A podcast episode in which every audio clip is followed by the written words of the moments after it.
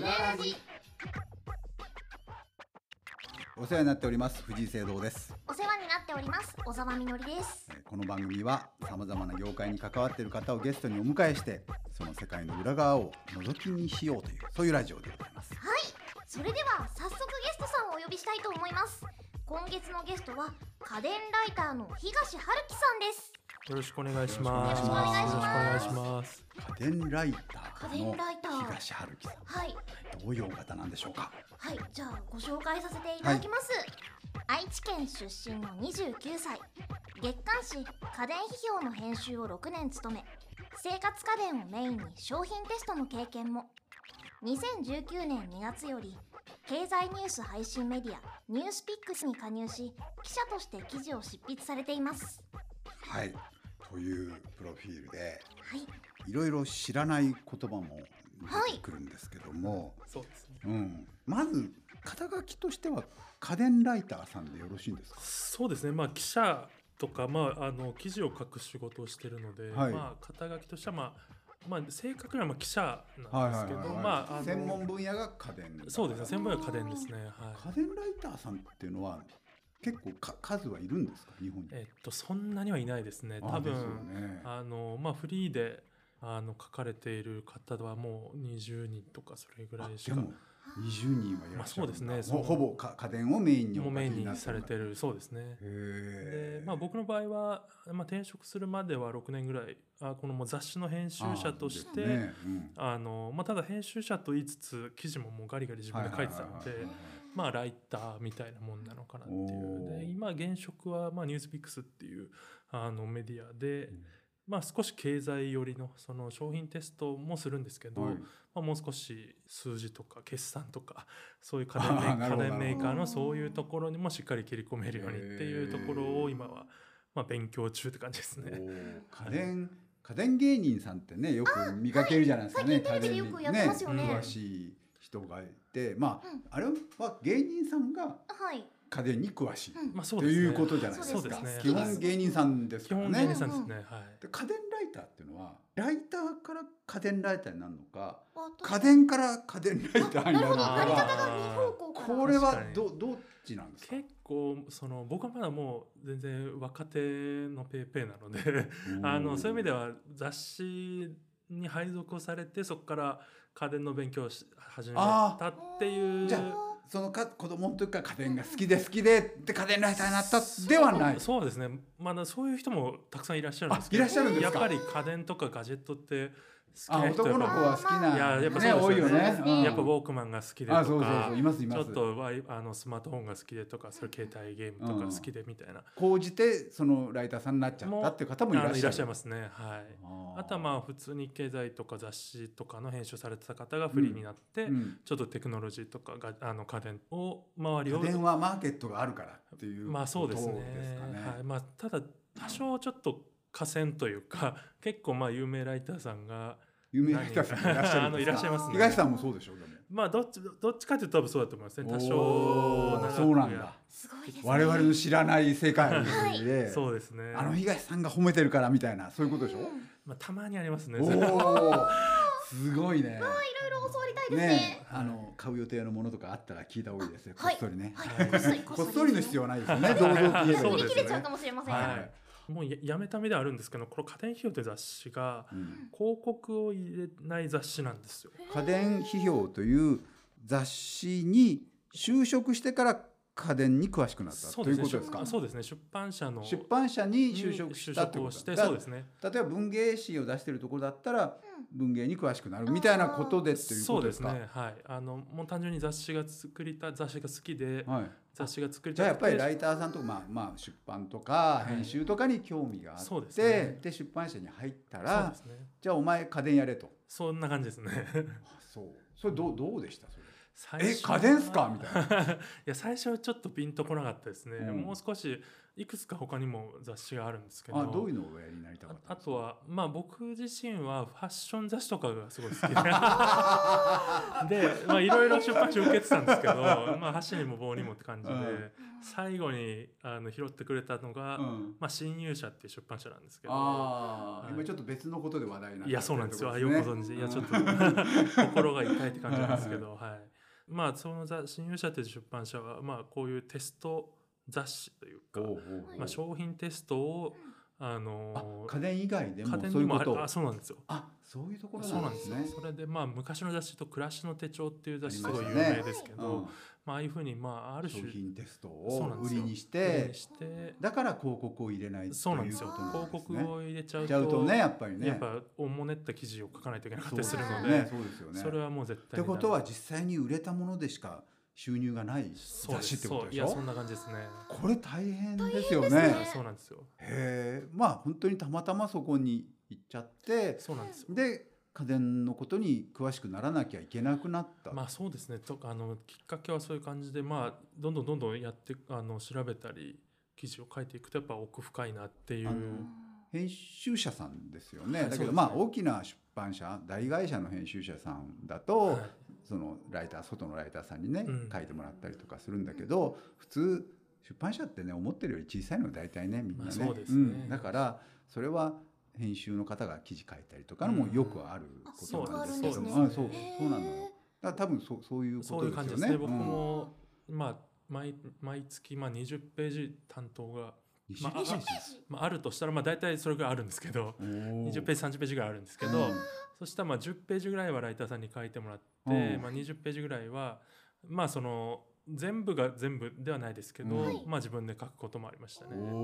おー特に若手ので頃は。ことはライターさんもすでに存在してるってこと世の中にそうですね。家あ電ライあターの、さラんテナイターいますね。はい。まあ、なんそかう、なんだ例えばどうだろうな。週刊アスキーさんとか。あー好きそういあうそうかそうあいうれもガジェット系ガジェのットと系ころにです書ねいてる方ねそうですね。なんで、カネヒョンの雑誌っていう雑誌は、もうスマートフォンとかも全部家電っていうカテゴリーにもう入れ入れちゃってたので、家電聞きましょうか家電のジャンルって何だと思いますみのりさん家電って家電考えたんですけど、うんなんかキッチンにあったりとおーかなんかこうあの、うんなんか家の中から炊飯器とかあまり動かさない、家の中にあるものな気動かないものうんするんですよね。家庭の中にあるもの家庭のあ中だにかあらる家も電のだから家電かなってそうなんですよ。おー家の外に持ち出してしまったうんらそれはわ外わから電ないぞって思い思いま しておー確かに家電がちょっとウォークマン持ち出し よあれは電子機ウォークマンも家電ウォークマンも、まあ、例えば黒物家電って言い方する時って黒物物か白物って聞くけどねそうなんですよ白物はもう本当いいわゆる、まあ台あ所のそうそう系そうそうですね冷蔵庫だ冷蔵庫とか洗濯機とか、みたいなねまあ、あと掃除機とか、うんそこら掃辺は除機白も物白物なんだ白物ですね白い掃除機あんまりないよね白い掃除機あんまないんですよねあ白いから白物なんですそうね。そうそう冷蔵庫がねもうざっくり昔はもうそうそうなんですよ白だったかあでそれと別でなんか黒物家電っていうのがあってら、うん、黒物なんでしょまうあ、例えばテレビと ーかあーあとなんで黒なの黒黒いかかななあ、まあ、黒か、まあ、黒黒黒いですねまあ、黒い板ですよね、うん、確かになるほ まあ、どあとはもうレコーダーとか ああ黒いいですねあそこら辺は黒物電子機器関係は黒いですねそうですいねえばまあだから今おあの小田さんおっしゃったその電子機器みたいなのはもうざっくり黒物って呼ぶことはああそうなんですりかますねはいえじゃあ白物と黒物以外は何かあるんですか白物と黒物以外はなのであ例えばスマートフォンとかあはいはいはい、はいまあ、ガジェッェットケースにいわゆるちょっとイヤホンとか、あのそこら辺もカーテン表の時は取り上げてましたしパソコンもパソコンもそうですねはい結構広いですね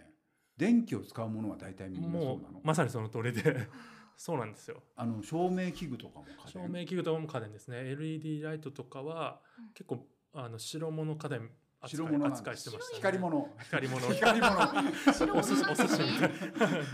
そうであすねそうはじゃあもう本当にねみみのりさんが言ってみたいにうちの中にあるもの全部は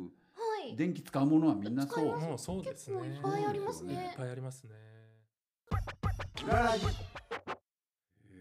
まあ僕のあの担当はもうまさに白物家電あうんなるほど担当がやっぱあるわけですそうなんねですよ徐々に徐々分に野が広いからねまやあっぱそうりですそねれはそうですよねまあ、あとカメラとかもそうですねあカメラカメラもやっぱカメラ電気黒物電気今はデジタルですけどですけど昔はカメラは電気関係ないまあそうですね。なんでデジタルカメラですね。デジタルカメラになってから家電の範疇に入っちゃった家電の範疇に入ってるっていう電気を使い始めたらもう全部なるほ どそうなんですよ。そういうことなのでもうそかこら辺もまあちょっと範囲を広げて。ガス代だって最近電気使ってるよあれ電池が入ってるけどあそうそうです電ね。気がないとつかないからねあれいねやそうなんですよ、うそこら辺ももう全部電気が通れば ざっくりしてんなざっへくりしてま したね、えはいそういう雑誌でしたねああそうでその雑誌では具体的に何をなさるんですかまあまさにその商品テストをまあするんですけど商品テスト商品テストですね商品テストっていうのはこの商品は何ここのぐらいで壊れるとかそそういうことえっ、とちゃんと性能同士あの説明書通りのことがちゃんとできてるみあたいなまこあとそれもまあ多少あるんですけど、うん一番はあの例えば扇風機を買いたいって思った時に、はいはいはいはいどのメーカーの扇風機が一番それは困る涼しねい我々はね涼しいのかみたいなあああの涼しい涼しいの涼か涼しいしってのもく個人のそ感うそう覚なんか涼しく感じるかとかみたいなあとはスピーカーを検証まあいろんなメーカーの例えば僕が入社した頃ってちょうど Bluetooth スピーカーっていうのが流行ってたんですけどスマートフォンの音楽を外 Bluetooth ででつなねいでつ音な楽いをで聴く聞くみたいなにはでそれを例えばオーディオ評論家みたいな人におーちょっとしオーディオ評論家って僕が学生の頃から言いましたいますよね。中岡さんとかね なんかはいそ有うそう名んなですよね有名なう方がんいいららっしゃるわっしゃってあで今はその方たちも家電評論家の中に入っちゃうんだねえっとまあざっまあでもオーディオ評論家って方とやっぱあの普通に家電ライターとか、まあ、うん別多少そこあは違うんもしかしただら微妙に分かれてるかもしれないあーですね特にオーディオはオーディオはべお別オーディオとのオーディオと歴史が長い音歴史が楽ないだオーねディオとカメラはやっぱちょっと専門性高いので、ああそうなんだまあ、やっぱその専門家の方と一緒に聞き比べをしてこの聞き比べってこれこそまあ個人の感想じゃないいやいいそう音なんですよ難しいですねねなのでただやっぱまあ今でこそ家電量販店で試したりするんですけど、はいやっぱり消費者の方って、うんとてまあ、その扇風機何台も買って比べたりできないのできないでできない、んそういうのをまあ代わりにやるっていうその家電の専門ににでそれはまあちゃんとそのメーカーにそのおもねることなくというかまあそうだね僕らはあのスそポれンサー取ってないからねそうですねそれがそうだね一番特徴でしたね僕のそれはでもやっぱり所その何ダメなものもあるわけじゃないで属してるいすやかあるんですよねそそれもダメって書くんだダメって書くんですよお おーそれ読者的にはやっぱ嬉しいいやそうですねそれでしょうねそれはそうだよそうですねよねやっぱそんなにそのメジャーな雑誌じゃなかったので、うんまあ本当それだけが売りのだからもうメーカーさんとまあ信用度は高まりますよねそうですねダメなものはダメって書いてるってことで、そうじなゃんあですよこの雑誌が褒めてるものは本当にいいんだなって思ってくれるってこうんそとうでですすよね。ねまあ僕が本当に入社した頃は今は結構どの製品もなんだろうなあんまり悪くはないっていう製品でながん多かいん今でちょすっとけ言ど葉がちょっ多いんです けなんかど、ねいやそううんそう なんか結構あのものによってやっぱ本当にダダメな理由がちゃんとあっと、て うん、ダメですっていうのをちゃんとでも分かりやすく例えばすぐ壊れるとかう、んはいなんかね蓋をな何回もやってるとすぐ割れちゃうとか、なんかうんそんなあればダメって言えるけどそうもですね今はそうじゃないとこのいいダメって非常に難しいですよね。そうですねなんでそれぞれその特徴をちゃんと言ってあげるとか、まあ、ああ売りはこうですよそうみたいなそうこでとすですねか掃除機もやっぱり重たい軽いとかあのそういうのもありますし、うんあのまあ、炊飯器とかも僕よくテストしてたんですけど炊飯器のテスト炊飯器炊も飯器買いました炊飯器おばあちゃんからもらったやつあ あじゃあそろそろ買い替えた方がいいです買っねた方がいいかもしれなどういうとろころがチェックポイントなんでしょうか炊まあ飯器、そもそもその、まあ、硬いとか柔らか硬いいっとてか何お米がお米があ炊き上がったご炊飯いたがそうそうなんですよあそれも結構その炊飯器の性能で多少分かったりするんですよあねそうなのそうなんですよえべちゃべちゃのご飯だねっていうのは炊飯器のせいだったりすあるのそれもありますねその炊き方の問題もあるかもしれないですけどもあるもけどとももとその特徴がそういうちょっと柔らかめにそれ炊けるは炊飯器柔らかめがあるにが好きな人はこっちの方がいいよとかそうですね固めが好きな人はこっちの方がいいよっていうのがあるってことですかとかありますねはいそれ知らないもんね我々知らなかったです知らないよね、はそうなんですよそういうのもあのお米マイスターの方と一緒に いろいろそうそうそうな んですよ専門家いるらっしゃるんですよいろんな人がそうなんですそれそをでその炊飯器はもう例えば10台ぐらい最新の炊飯器に並べて、うん、全部ブラインドでその奥で炊いおお奥で炊いてどれを炊いたかわからないようにどれを炊いたかわからないようしにしてて同じ米を使っそうなんてですよやっでて一個一個試食をで食べしててまあ、これはこういうとこお米炊きあれこういう特徴があってとか、うんっていうのをずっとやってましたね。うんうん、おおそうなんですよでそのテストやってる間はお米マイスターの方ってお水しか飲まないんですよ。 あもうそうちゃんとそのまあ、食、下がちそょうっなんとですよね食食味鑑定っていうのでもうそこはプロとしてというかまあ構成にというか、それでやっぱりちゃんと傾向は出るものなんですかいや出ますねだんだあん出るんだ僕もやっぱり6年ぐらいやって最後の方は結構当てられるようになりました、おお、ね、そうなんですああよこれはどこどこのメーカーだねみたいないことやですそかうそうなんですよやねっぱメーカーごとの系統にメーカーですかメーカーごとの系統もありますね例えば、ないえっと、あああるりますありまあするで例えば西側の西日本のメーカー例えばおパナソニックとかはいはい大阪ですねシャープとかうんも大阪大で、阪ですねあと象印とか象印もそう大阪ですねでやっぱ関西の人って柔らかめのお米が好きらしいんですよ、へでええっとで炊飯器って圧力 IH 圧力とか、はい最近よく聞きますね圧力ってよくありますじゃよないですか、圧力っていうのはお米をギュッと潰すんですよね、はいでお米の芯を潰すので圧力って書いてるのは柔らかい柔らになかいんるでってこすとよそうあなんですよあなるほどでいろいろ調べ,、まあ、調べてるとっていうかあの全部一覧で見ると、うんあの圧力かけてるのってその西側のメーカーばっかりなんですよ、うんうんうんうんあとはタイガーとかもそうですよタイねガーも大阪ですか大阪ですねああそうなんだで唯一有名どこであの炊飯器出してるのがえっと三菱ですはい三菱電機、ああ三菱うん、隅釜っての出してるんですけど三菱はもう圧力はかけないんですよねもうで炭の炭の釜を使っててもう炭の熱伝導だけで もうふっくら炊き上げるか固固めめのごのご飯飯になるんですよああそれはあーあのいいでおすね米を潰さずにそのままあの炊き上げてるあの俺で固めが好きなんだ私もですあー僕もそうなんですよおなので僕西の人間なんだけど そう僕は僕中部の人間なんですけどあのそうなんですなので僕はいつもその固めが好きだったら三菱をお勧めしてああそうなんだちょメモしといたからメモしといたからメモしといたから三三菱ね三菱なんですよこれはだから優劣ではなくてまあってことですよねそうそうでいすねうもこうとだんだんだんだん炊飯炊飯器も本当今って10万円とかするやつも出てて高いのあるあるあるすやっごぱいあれはなやっぱ全部美味しいです ね結局結局高いお金を払えばいやそうなんですよその中ででもやっぱ毎年やっぱりちょっと特徴も違っていて、うんこの今年は例えば象印が一番良かったねとか こうまあそれもまあ本当一発勝負なんですけどそのお米マイスターとちょっとその料理の専門家の方とかうんの何人かであと編集部の人間も食べて比べていろいろまあ議論をしてまああくまでその一つのまあ結論というか僕らのテストではこれが一番1位になりましたという感じでへえやってましたね。面白いね面白いですこれねはでもね友達に東さんがいた方がいいね確かにはいあでもよく言われま買すう前にね。全部聞きたいですそねうそうそはういとりあえずなんか買う前にこれどうって聞きたいよねこれが欲しいんだけど今のおすあすめはって聞きたいーです国民の友達になった方がいい ですねそうですね。なんか面倒くさいでしょうけどねいろんな人に聞かれたらね結構やっぱ転職してやっぱ思いましたねそのあいや今まですごい特殊な経歴だったんだなっていうかああーの転職して先の転職先のその同僚とかにもやっぱすごい惹かれるんで聞かれますよね絶対そうロにボット掃除機買うのどれがいいのとか掃除機買うなら洗濯機買うならみたいなおーじゃあ今はお米の話聞きましたけど、はいここにもいっぱいやってらっしゃるはずですから、はいはい続きは次回に聞きましょうよはい。今回のゲストさんは家電ライターの東春樹さんでした。この続きはまた次回お楽しみに。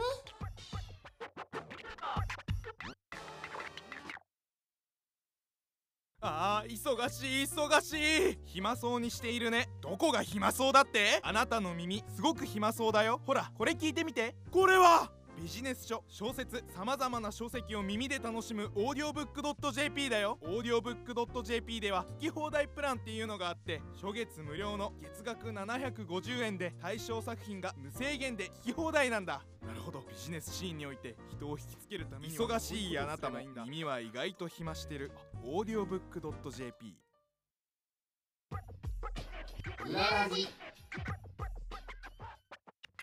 お世話になっております藤井聖堂ですお世話になっております小沢みのりです。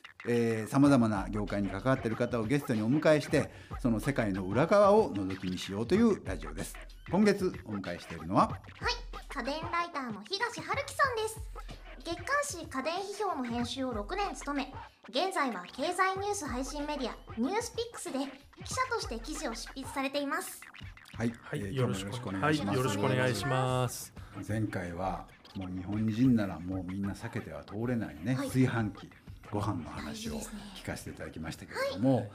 ご飯ばっかり商品テストしてるわけじゃないですよね炊飯器ばっかり、ねそうですねまあ僕他にはどういうものを僕は結構生活家電の担当だったので、はい例えば掃除機とか構掃除掃除機機みのりさんはどういう掃除機使ってます掃除機はうん今あのちっちゃいダイソンおうんハンディクリーナーみたいな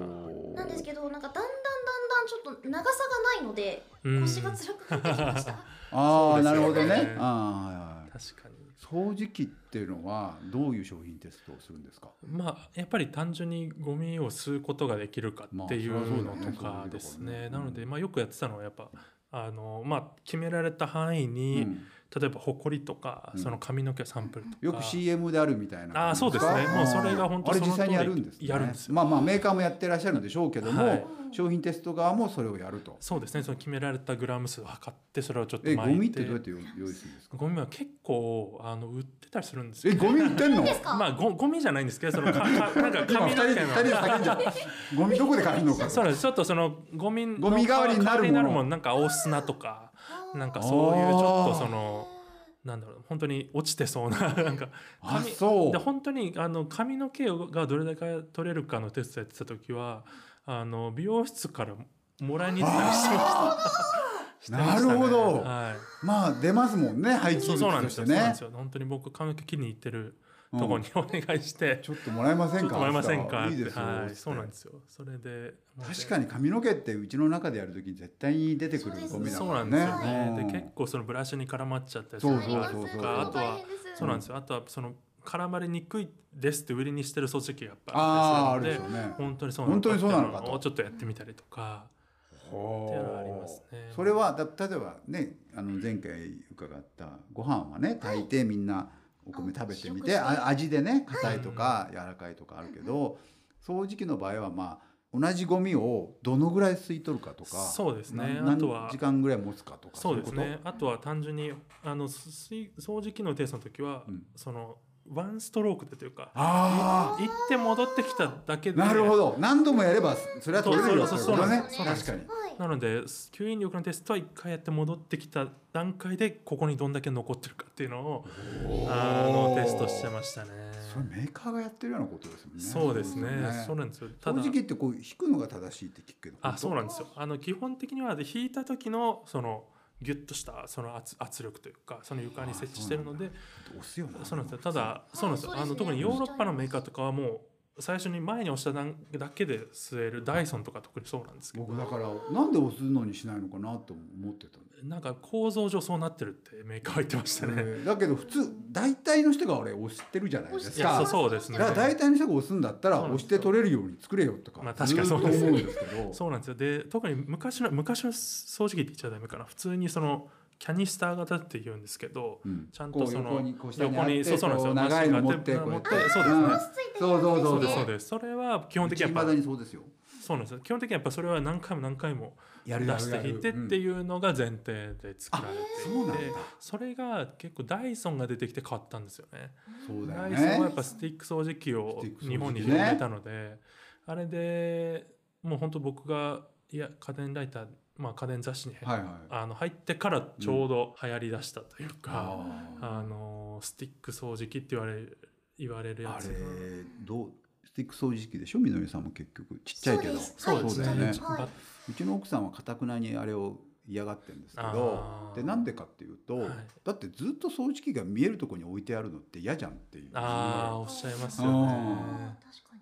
にんかししまえないじゃんなんかたその辺立ってるわけでしょそうですねあれは嫌だっつってああーと捨てる時もなんかなんていうの紙パックとかじゃない紙パックのもあんの、うん紙パックも一応ありますけどやっぱ少数派ですですよね、はい手汚れるじゃんって言って。うんそうだよねっつって僕はやんないからそうだよねだから言ってるだけなんですけ ど、確かに、うん、それ解決した方がいいんじゃないのってそうですね、あのちょうど先週あの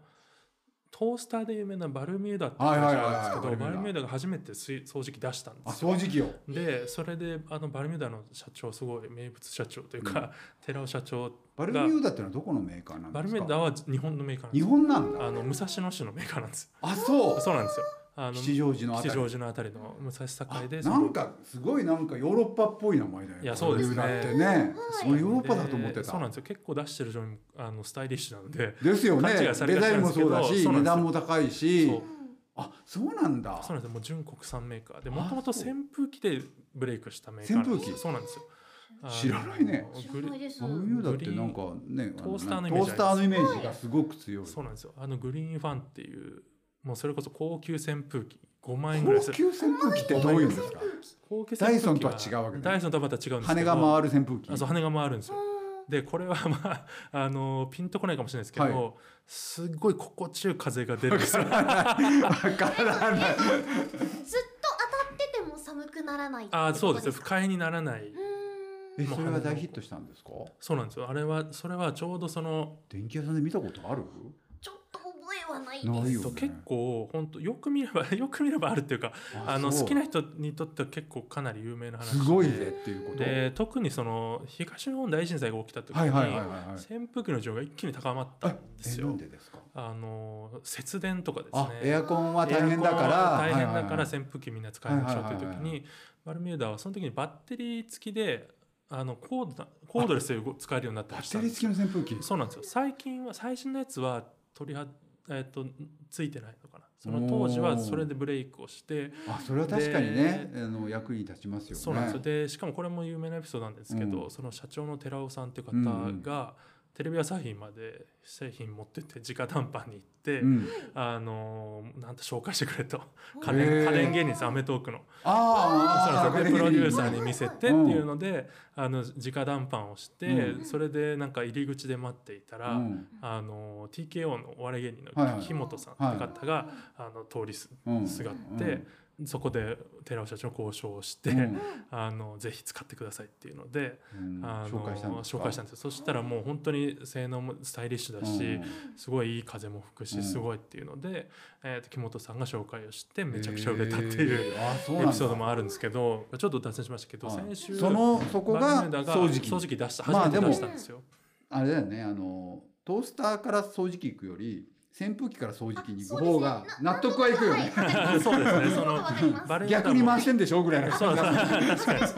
はい。もう一個その新しいその軸を作りたいっていうので、うんそ掃除機を掃除機に参入して、出したでその寺尾社長は、うんクイックルワイパー派って自分で言ってるんですよ。クイックルワイパクイーックルワイパーでいいじゃんみたいなで全くあのあ電気仕掛けいらないんじゃないいのらないのって言ってはて、いはいはいでその理由の一つとして、あのーさっき、あの瀬戸さんがおっしゃっていた、あのやっぱ置いとくもんじゃないとあのあやっぱその奥んさんと全く同じ考えうんうんう方んうんうでそれでどうしようかってなった時には、まあ、置いてても、うんあのーなんていうか見栄え的にはいはい悪くない、やっぱかっこ掃いい除機がここにあるぞっていう自己主張しないもしのなにいしよもう。のを作ろうっていうので、あのー開発したとおっしゃってましたね、あまあ、結構自己主張あるんで すけどこれおしゃれは まあな感じなんですいか。ややっぱおしゃれはおしゃれですねへーでしかもやっぱあの発想がクイックルワイパーなんであ、うんぐにゃぐにゃ動くんですよえどういうこと？あのクイックルワイパーって全然別に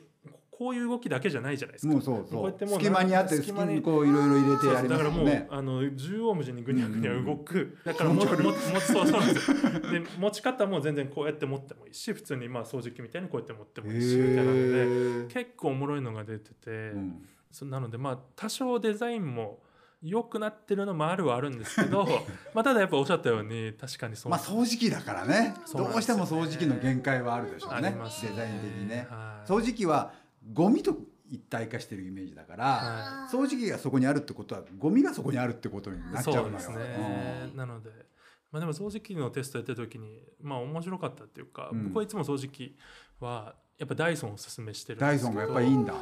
いまはいあ、その理由としては、まあ、あのそのテストをやっぱするじゃないですか、うんで、まあ、決められた範囲に、まあ、例えばこの範囲にはいゴミを散らすわけですけど、はい掃除機の幅はこれぐらいしかないですよね、はいはいはいでまあグーッはいありますよねでまあ残ってる、はいで単純にまあこれこの範囲の綺麗さもダイソンなんですけど、はいで一回一回テストのあの環境を整えるじゃないですか、はいはいはいそうするとこここのゴミを吸わなきゃいけないんですよね。横のね横のあのはい掃除機のあの幅の外側のゴミねそのはいゴミはどのそう他のメーカーの例えば掃除機のテストの時でも、うんここのアット処理はダイソンでやるのが一番早いんですよ。それはダイソンが一番いいってことです そうなんそうそうなんですよ。おっしゃる通そうりいうこでとだよねはおいっしゃる通りでそうなんですよ。な一番あの何回もやんなくても取れるっていうのはへーもうダイソンなあそんなでやっぱもうすそごいれんだはそうなんですよ。で、まあその前のというところで今回のポッドキャスト版はここまで続きはオーディオブックドット JP の聞き放題プランでお聞きいただけます次回もお楽しみに